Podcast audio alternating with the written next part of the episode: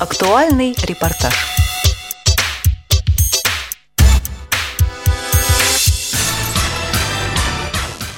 В здании культурно-спортивного реабилитационного комплекса ВОЗ в начале декабря прошел второй фестиваль «Пусть всегда будет солнце», на котором дети с инвалидностью смогли проявить свои творческие способности. Один из организаторов, начальник отдела по работе с молодежью КСРК ВОЗ Василий Дрожин поделился не только тем, как готовился к фестивалю, но и планами на будущее.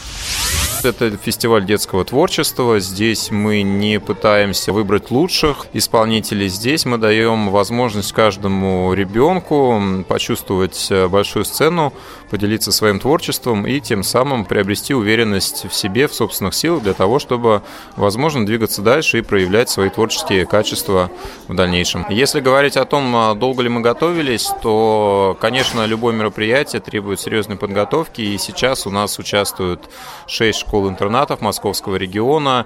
А, естественно, мы э, проводили подготовку по формированию программы, по формированию сценария, а, разбивали его по блокам, и я думаю, что вот сегодня зрители увидят хорошую тематическую программу. Фестиваль называется «Пусть всегда будет солнце», он уже второй раз у нас проходит, и мы рады, что он становится уже э, таким мероприятием регулярным, надеемся, что мы его будем проводить хотя бы ежегодно, возможно, чаще. Название такое действительно жизнеутверждающее, так же, как и творчество детей, которым вот предоставляется возможность э, этим творчеством поделиться перед э, всеми зрителями. Возможно, у нас будут какие-то новые формы, мы будем делить по блокам этот фестиваль. Следите за нашими анонсами, и я думаю, что вы э, обо всем узнаете. На фестиваль приехали различные школы-интернаты для слепых Москвы и Московской области.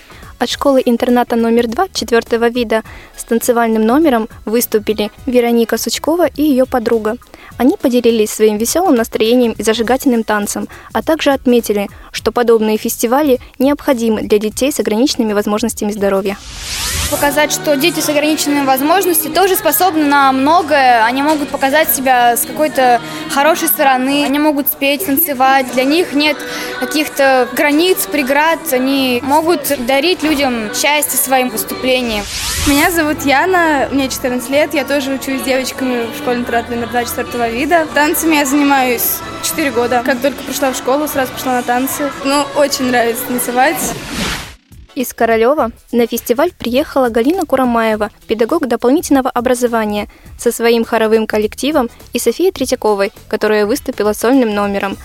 Галина сообщила, что фестиваль дает детям с инвалидностью очень сплачивает коллектив.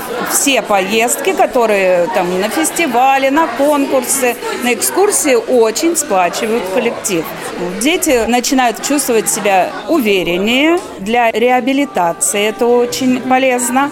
То есть они более раскованные, ходят, адаптируются да, в обществе. Коммуникабельные, будем говорить так, становятся. Своими впечатлениями поделились Роман Карпов и Иван Синявский, ученики школы-интернат номер 5, которые были на предыдущем первом фестивале «Пусть всегда будет солнце». В том году концерт был замечательный. Были почти все интернаты Москвы. Мне запомнилось, э, как выступали наши одноклассники. Запомнилось, как выступал наш интернат номер 5, сейчас школа 1499. Наши пели, танцевали. В том году участвовал на этом фестивале вместе с нашими.